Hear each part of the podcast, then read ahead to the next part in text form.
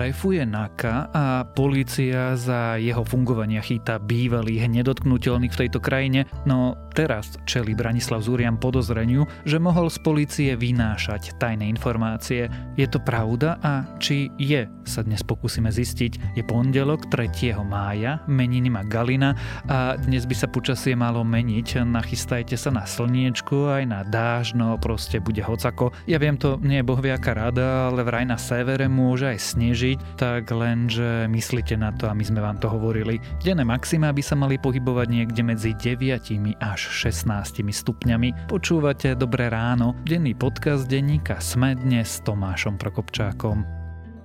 Vracajú sa osobné stretnutia, využite ich na kvalitné vzdelávanie. Sokratov inštitút otvára sebarozvojový kurz za obzor pre ľudí nad 30 rokov. Zažijete 5 víkendov s expertnými lektormi, upracete si životné priority, posilníte si komunikačné zručnosti, naučíte sa zvládať konflikty aj pracovať s mocou. To všetko v pokojnom prostredí Lazov na Zaježovej, kde si prečistíte hlavu. Viac na www.sokratovinštitút.sk lomka za obzor.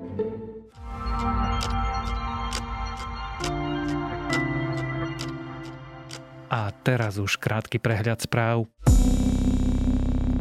Zverejnenie zmluvy k ruskej vakcíne Sputnik V ukázalo, že nielenže mal štátny ústav pre kontrolu lieči pravdu a značka Sputnik spája rôzne vakcíny, ale aj to, že exminister zdravotníctva Marek Krajčí súhlasil s miliónovými pokutami za vyzradenie zmluvy, úrady kontrolujúce vakcíny nie sú v zmluve špecifikované a Rusko môže od zmluvy odstúpiť. Podľa niektorých odborníkov sa navyše zdá, že táto zmluva porušuje slovenské zákony. Minister pôdohospodárstva a rozvoja vidieka Jan Mičovský neplánuje skončiť vo svojej funkcii. Ministerstvo pritom nezískalo žiadne prostriedky z pripravovaného plánu obnovy a Mičovský navyše podozrivo obsadil pozíciu generálneho riaditeľa pôdohospodárskej platobnej agentúry. Nový prieskum ukazuje, že proti covidu by sa nenechalo zaočkovať 16% Slovákov. Podľa národnej správy Eurobarometra si však zároveň až 70% ľudí myslí, že vakcína je jediným spôsobom, ako pandémiu ukončiť. Väčšina Slovákov tiež nie je spokojná s tým, ako vláda bojuje s pandémiou. Európska lieková agentúra preveruje používanie baricitinníbu na liečbu pacientov s ochorením COVID-19. Predpokladá sa totiž, že táto látka by mohla znížiť zápaly a poškodenie tkaní pri pacientoch s ťažkým priebehom ochorenia. V Spojených štátoch tento liek používajú spolu s remdesivirom. Pfizer žiada Európsku liekovú agentúru a americkú FDA, aby rozšírili povolenie na očkovanie jeho vakcínou. Štúdia s viac ako 2000 tínedžermi podľa farmaceutickej firmy totiž ukazuje, že vakcína je bezpečná a efektívna aj pre vekovú kategóriu od 12 do 15 rokov. A ak vás správy zaujali, viac nových nájdete na webe Deníka Sme alebo v aplikácii Deníka Sme.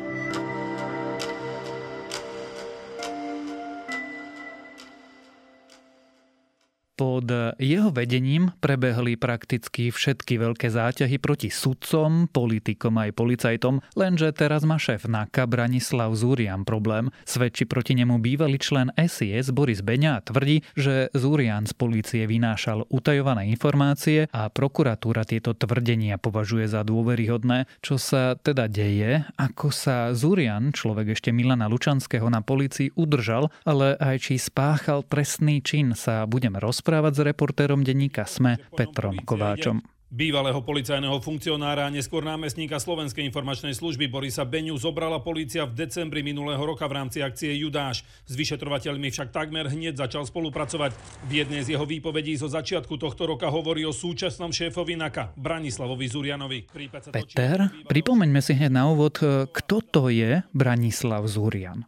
Branislav Zurian je v policii v podstate dlhodobo známa postava. Vo vrcholových pozíciách naozaj ešte v roku 2018 bol riaditeľom protizločineckej jednotky NAKA. No a ak si spomenieme, keď sa vrátime časom na tie udalosti, ktoré nastali po smrti Jana Kuciaka a Martiny Kušnírovej, tak to bola vlastne tá éra, keď sa on dostal na čelo NAKA. Bolo to už za prezidenta Milana Lučanského, ktorý mal pochybnosti s dôveryhodnosťou Petra Hráška, ktorý dovtedy viedol NAKU. Boli tam viac viaceré otázky o, o tom, že či je vôbec e, to správny človek e, a či by mal viesť e, NAKA, pretože dnes už stíhaný Hráško a bol vtedy podozrivý z, z toho, že nie celkom konal v súlade so zákonom, ak to takto zjednoduším. No vlastne to bolo presne obdobie, keď, keď nastúpil Branislav Zurian, konkrétne teda maj 2019, no a odvtedy už na čele NAKY zostal.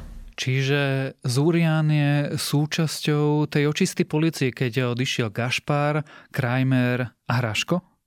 Viac menej áno, aj keď treba povedať, že taktiež je to možno tak trochu kontroverzná postava, pretože nejaké podozrenia alebo konanie, ktoré sa nie, nie celkom verejnosti aj analytikom pozdávalo, sa spája aj so Zurianom. A to bola vlastne jedna možnosť takých kľúčových otázok pri voľbe nového policajného prezidenta pred pár mesiacmi, pretože ak, ak si teda spomenieme, že boli tam dvaja kandidáti, a to teda samotný Peter Kovařík, ktorý dnes verie, vedie políciu, no a potom bol šéf Linkskomanda Štefan Hamran. No a práve otázka toho, že či Zurian by mal pokračovať na tomto poste, bola taká, ktorá ich rozdeľovala, pretože samotný Hamran naznačoval, že pre neho to nie je celkom spolahlivá osoba. Naopak, Kovařík sa odvolával na to, že nemá v rukách nejaký dôkaz, ktorý by teda priamo ukazoval na to, že Zurianovi sa nedá veriť, že je to nespolahlivý človek. Naozaj, keď, sa, keď my aj objektívne zhodnotíme, že čo vlastne na Zuriana existuje, je to človek, ktorý jednak v minulosti bol považovaný za Milana Lučanského, ktorý ako vieme predtým ako zomrel bol obvinený z korupcie. No a vlastne taktiež možno prekvapilo jeho správanie voči bývalému vyšetrovateľovi vraždy Jana Kuciaka a Martiny Kušnírovej Petrovi Juhásovi, ktorého spochybnil takým spôsobom za odflaknuté vyšetrovanie, že naozaj bývalí vyšetrovatelia sa až zhodovali, že ako keby to bola snaha jeho a Lučanského o diskreditáciu spomínaného Juhása. Keď to ale povieš takto, ako je možné, že vlastne Zúrian, ktorý je lučanského človeka, napokon tým šéfom NAKA zostal a ako to súvisí teda s tým novým šéfom policie, pre ktorého on ako osoba nebol problém? To, prečo zostal, má asi viac vysvetlení. Ako som spomínal, Kovažík stále čaká možno na niečo, čo by ho presvedčilo o tom, že Zurianovi sa nedá veriť. On, on pripomína, že napokon aj zákon hovorí o tom, že on nemôže šéfa NAKY odvolať len tak bezdôvodne. Samozrejme môžeme hovoriť o tom, že ak by to chcel, tak sa s ním zrejme dohodne. Na druhej strane Kovařík nemá nejaký konkrétny dôkaz proti Zurianovi. O to viac je vlastne možno šokujúcejšia výpoveď Borisa Beňu, bývalého námestníka Sisky, No a vlastne Kovařík zatiaľ dáva od, od toho celého prípadu ruky preč a čaká, že čo povie policajná inšpekcia, ktorá teda rieši prípad, o ktorom sa zrejme ešte budeme rozprávať. A každopádne teda treba povedať aj to, že práve za Zuriana prebehli všetky tie veľké policajné akcie z ostatných mesiacov, a kde sme videli náku odvážať si či už oligarchov alebo bývalých policajtov, bývalých príslušníkov SISky a celá tá veľká kriminalita, ktorú vidíme, ktorá stiahla cez naozaj od súdov Židov až po Sisku, tak sa začala objasňovať za jeho éry. Preto je to možno taká dvojsečná zbraň, že či ten Zurian je alebo nie je človek na správnom mieste. Je Branislav Zurian dobrý policajt a pýtam sa práve preto, čo si práve naznačil, že práve pod jeho vedením NAKA zatýkala mocných politikov, sudcov, prokurátorov, vplyvných oligarchov a teda jej aspoň keď sa na to človek pozerá zvonku, akým si spôsobom rozviazá ruky. Ono to vidieť možno aj v posledných mesiacoch, keď naozaj tá NAKA má výsledky. Na druhej strane vieme, že v minulosti to tak celkom nebolo. No a ono, možno aj v zákulisí sa hovorí, že Zurian možno po zmene vlády alebo ešte aj krátko predtým viac menej otočil a, a začal sa tak v podstate inak správať, inak snažiť a to už aj na, na spomínaných riadiacich funkciách, do ktorých sa dostal. Či je dobrý policajt, v podstate treba teraz hodnotiť to, že ako policia pod ním pracuje, pretože on už nie je radový policajt, je, je proste človek v pozícii, kde má skôr možnosť e, viesť alebo ovplyvňovať to, to samotné vyšetrovanie z pozície nadriadeného. No a vidíme, že to teraz funguje. Takže naozaj policajt policajti v súčasnosti sa na neho nesťažujú. To, že či bol odjak živa, možno 100% spolahlivý policajt, tak práve to je to, čo sa rieši v týchto dňoch. Tak e, poďme sa do toho pustiť. Aký má Branislav Zurian problém a Boris Beňa nie je alebo nebol radový sískar, bol to vysoko postavený sískar. Čo o ňom teda hovorí? No práve to je ten problém, že Boris Beňa bol nielen vysoko postavený, ale druhý najvyššie postavený siskár, v podstate hneď po Vladimírovi Pčolinskom. Bol to jeho námestník, ktorého si tam už dosadil takisto stíhaný Pčolinský. No a potom, ako sa Beňa dostal do funkcie námestníka, tak začiatkom decembra si pamätáme to veľké zatýkanie v rámci kauzy Judáš. Práve v tomto zatýkaní prišiel na rad aj spomínaný Milan Lučanský, no a vtedy sa dostal Beňa za mreže s viacerými obvineniami, pre ktoré vlastne tam je de facto dodnes práve v týchto dňoch sa snaží dostať na slobodu a to formou dohody o vine a treste, pretože zasiaľ, začal rozsiahlo vypovedať. No a jedna z tých výpovedí sa týka práve Zúriana, kde vlastne on hovorí, že Zúrian mu istým spôsobom vynášal utajované informácie z polície a, a on konkrétne, teraz hovorím o Beňovi, práve cez Zúriana vyťahoval takéto informácie napríklad o vyšetrovaní bývalého šéfa kriminálneho úradu finančnej správy Ludovita Makoa. Stalo sa to minulý rok v auguste, keď Beňa sa pre Makoa snažil overiť, či sa v úvodzovkách niečo okolo neho nedeje. Beňa to totiž vysvetľuje tak, že Mako už mal tušenie, že je v hľadáčiku policie. Bolo to niekoľko týždňov predtým, ako naozaj bol Mako zadržaný a obvinený. No a práve Zurian mu mal posunúť také citlivé informácie nielen o tom, že teda samotný Mako je rozpracovaný, ale dokonca, že je odpočúvaný. Hovoril mu tam niektoré konkrétne skutočnosti, koľko je na neho nasadených ľudí, ktorí od posluchy a takéto detaily. Malo sa to udiať na jednom stretnutí v kaviarni v centre Bratislavy. Beňa dvojka VZIS telefonoval na Naka a ako hovorí, dohodol si stretnutie s jej šéfom Branislavom Zurianom. Ten mu potom vraj povedal toto. Na tomto stretnutí mi povedal, že bolo začaté trestné stíhanie vo veci úkladnej vraždy, kde mal ako podozrivý vystupovať pán Mako a ITP boli nasadené na neho a spoločne aj na ďalšie štyri osoby. Ale povedal mi, že celé sa mu to zdá pritiahnuté za vlasy, že by malo ísť o nejakú krčmovú debatu. Skús mi, Peťo, ale vysvetliť, eh, v čom je ten problém. Možno sa opýtam úplne naivne, ale to, že Siska chce vedieť, na čom pracujú policajti, je pre mňa úplne normálne. To, že vysoko postavený človek zo Sisky sa pýta vysoko postaveného policajta, na čom robia, tiež v mojom svete nie je problém. Problémom je asi až to, ak tieto informácie využívajú na to, že ich prezrádzajú iným ľuďom. Presne to sa javí zrejme ako najcitlivejší bod celej tejto kauzy, pretože keď sa na to pozrieme z toho hľadiska, že veď sú to dve inštitúcie, ktoré obidve istým spôsobom vyšetrujú, ono sa to javí byť v poriadku, oni môžu aj kooperovať, na druhej strane vôbec nie je normálne, alebo teda zvykom, aby policia zisťovala, alebo teda Siska zisťovala, koho rieši policia a ako ho má rozpracovaného. No a vlastne práve toto je možno aj tá dilema, do ktorej sa dostal spomínaný Zurian, pretože on, ak budeme jeho obhajca v tomto prípade, mohol mať zrejme dojem, že Beňa sa z nejakých naozaj formálnych príčin skoro oficiálne od neho snaží dozvedieť nejaké skutočnosti. Problém je, že ono to práve by nemalo fungovať takto, že sa niekde niekto stretne v kaviarni a on mu prerozpráva v podstate, koho policia a akým spôsobom rieši. Ak tam je nejaká žiadosť, musí ísť celá oficiálnou cestou. No a vlastne toto je ten problém problém, kde sa stretáva tá interpretácia samotného Beňu a Zuriana, pretože to stretnutie v eh, centre Bratislavy, ktoré som spomínal, samotný Zurian pripúšťa. On hovorí, že áno, prebehlo, ale za úplne iných okolností. On detaily nemôže hovoriť práve kvôli tomu, pretože je viazaný mlčanlivosťou. Na druhej strane medzi riadkami sa dá čítať, že on naznačuje, že teda on konal nejako formálne a myslel si, že normálne oficiálne ako funkcionár NAKY môže niečo tlmočiť Siske, ktorá sa zrejme nejak nejakým spôsobom zaujíma. Dnes už vieme, že, že aj samotný Mako bol zrejme príslušníkom Sisky a tak naozaj ten Zurian možno aj tak eh, lavíroval medzi tým, že čo je v poriadku a čo nie. Ale ako som naznačil, teda to jeho vysvetlenie celkom nepoznáme, pretože je stále viazaný mlčanlivosťou. Skúsme si teda zopakovať a zhrnúť, eh, o aké informácie malo ísť. Zúrian mal konkrétne Beňovi povedať, že čo sa týka Makoa, bolo začaté trestné stíhanie vo veci úkladnej vraždy, kde je práve Mako jedným z podozrivých. Je to jedna z vecí, pre ktorú Makoa neskôr naozaj začali stíhať. Ďalej mu mal povedať, že je tam nasadené aj odpočúvanie a nielen na neho, ale aj na konkrétne ďalšie 4 osoby. On ich Makovi dokonca, teda pre Makoa cez Beňu dokonca vymenoval. Čiže ten Mako mal ako keby echo, na kom každom, možno aj z jeho blízkych, policia pracuje a vďaka tomu ich mohol varovať. To mi príde ale celkom normálne, ak je pravda, že Ľudovit Mako bol príslušník SIS, tak asi SIS má legitimný dôvod vedieť, či ho náhodou policajti neodpočúvajú, už len z toho, aby prípadne nedekonšpirovali ďalších príslušníkov SIS. Nie je to celkom tak. Ona, ak by s tým mala problém, tak si to jednak vie zistiť sama. A po druhé, ako som spomínal, musela by to riešiť oficiálnou cestou.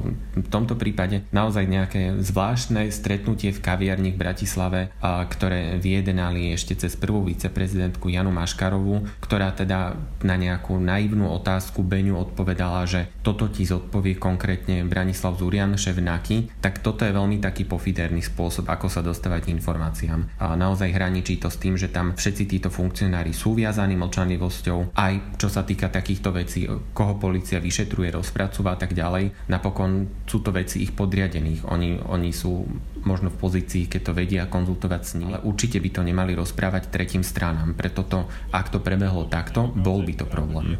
Šéf NAKA Branislav Zurian ale odmieta, že by prezradil Borisovi Beňovi čosi o odposluchoch. Absolútne vylučujem, že by som kajúcnikovi BB poskytol informácie o odpočúvaní Ľudovita Mákoa. Pravdou vo vypovedí BB je len to, že sme sa stretli, avšak za iných okolností. Aha, čiže neexistuje žiadna oficiálna žiadosť a vlastne ak sa to udialo tak, ako Beňo hovorí, tak e, Zúrian vlastne e, rozprával veci, ktoré nesmie rozprávať, bez ohľadu na to, či na druhej strane sedí šéf Zosisky, prezident alebo hoci aký obyčajný človek. Presne tak. Bolo by to vynášanie utajovaných skutočností, na čo on vôbec nemá nárok. Ale o tom, že teda či tam existuje nejaký úradný záznam, to my nevieme. Môžeme vychádzať len z toho, že keď už tam bolo zača- začaté nejaké konanie a prešetrovanie toho Zuriana, zrejme to nie je úplne jednoducho vysvetliteľné alebo obhájiteľné, pretože keby tak, taký papier existoval, je predpoklad, že tá policia by to v podstate vybavila v otázkach pár minút. Čo by Branislavovi Zurianovi eh, hrozilo, ak by sa potvrdilo, že prezradil utajovanú skutočnosť a vlastne kto ho vyšetruje, keďže on sám je stále policajtom? On je nie len policajtom, ale aj šéfom NAKY a naozaj práve kvôli tomuto je to veľmi ošemetné. No ale v podstate na tieto prípady všetky funguje to, že automatický vec sa postupuje na policajnú inšpekciu, ktorá ako vieme je podriadená minister, ministrovi vnútra. No a vlastne práve aj táto inšpekcia nám hovorí, že na otázku, čo vôbec hrozí Zurianovi, že bude to závisieť od toho jednak samozrejme, či preukáže vinu, ale hlavne od tej kvalifikácie, či teda to bude len samotné vynášanie utajovaných skutočností, ale aj rozsah. A preto vlastne ťažko zovšeobecniť, že pred samotnou kvalifikáciou, čo tomuto Zurianovi hrozí. Moja posledná otázka bude taká tá tradičná. Ako to podľa teba dopadne a ako to podľa teba vyzerá? Kto je vinný?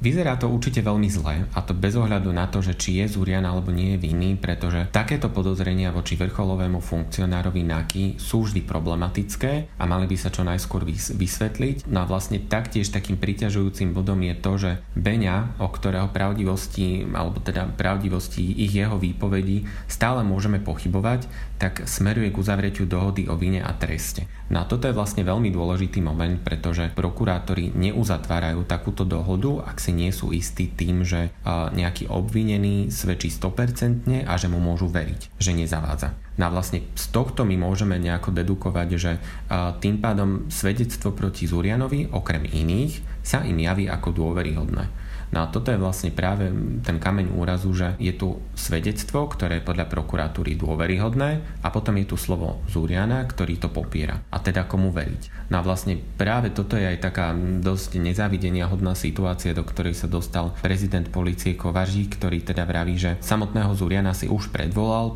porozprával sa s ním, ale na druhej strane stále aj on čaká na závery vyšetrovania, nechce to vopred komentovať, nechce tým pádom zasiahnuť do toho vyšetrovania, no ale každopádne by bolo bolo dobré, keby sa to uzavrelo čím skôr, pretože na vočiach verejnosti to naozaj nevyzerá dobre. Rozumiem, ale aspoň v rovine symbolov nemal by teraz Branislav Zurian sa jednoducho vzdať funkcie a počkať, kým sa vyšetrovanie neukončí. To je veľmi aktuálna otázka, ktorú sme sa aj pýtali samotného Zuriana. On viac menej nevidí dôvod na to, aby jednak sa vzdával funkcie alebo možno istým spôsobom išiel mimo funkcie po dobu, kým sa to vyšetrí. Zatiaľ takýto, takéto riešenie neprijal ani Kovážik. A nebolo by to celkom štandardné riešenie, ale naozaj keď dodržíme aj prezumciu neviny, možno by bolo naozaj dobré aspoň na tých možno pár týždňov, mesiacov, keby Zurian aspoň formálne teda sa vzdal tých náležitostí, ktoré ako šéf NAKY má tak e, teda uvidíme. Spoločne budeme ten prípad aj naďalej sledovať a zistíme, či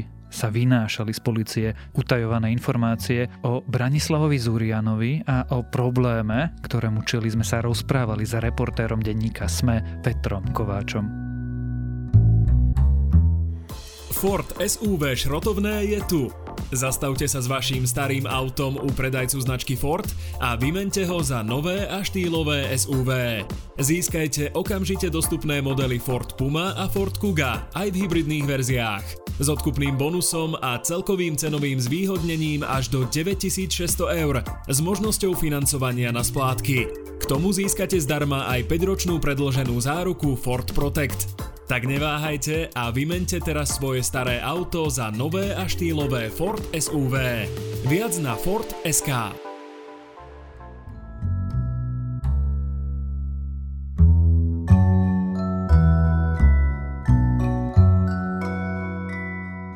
dostávajú peniaze od štátu, aby sa mohli lepšie pripravovať na svoje športové výkony, no namiesto toho chodia na dovolenky či si kupujú rôzne prípravky, ktoré následne predávajú ďalej aj tak vyzerá systém, ktorý mal pomáhať športu, no zároveň ho niektorí vrcholoví športovci zneužívajú. Náš kolega Viktor Kishimon sa v novej investigatívnej sérii textov pozrel práve na zneužívanie peňazí určených na podporu športu. Táto séria o podozrivom míňaní peňazí elitnými športovcami je môjim dnešným odporúčaním. A to je na dnes všetko. Dávajte na seba pozor. Počúvali ste Dobré ráno, denný podcast denníka Sme s Tomášom Prokopčákom.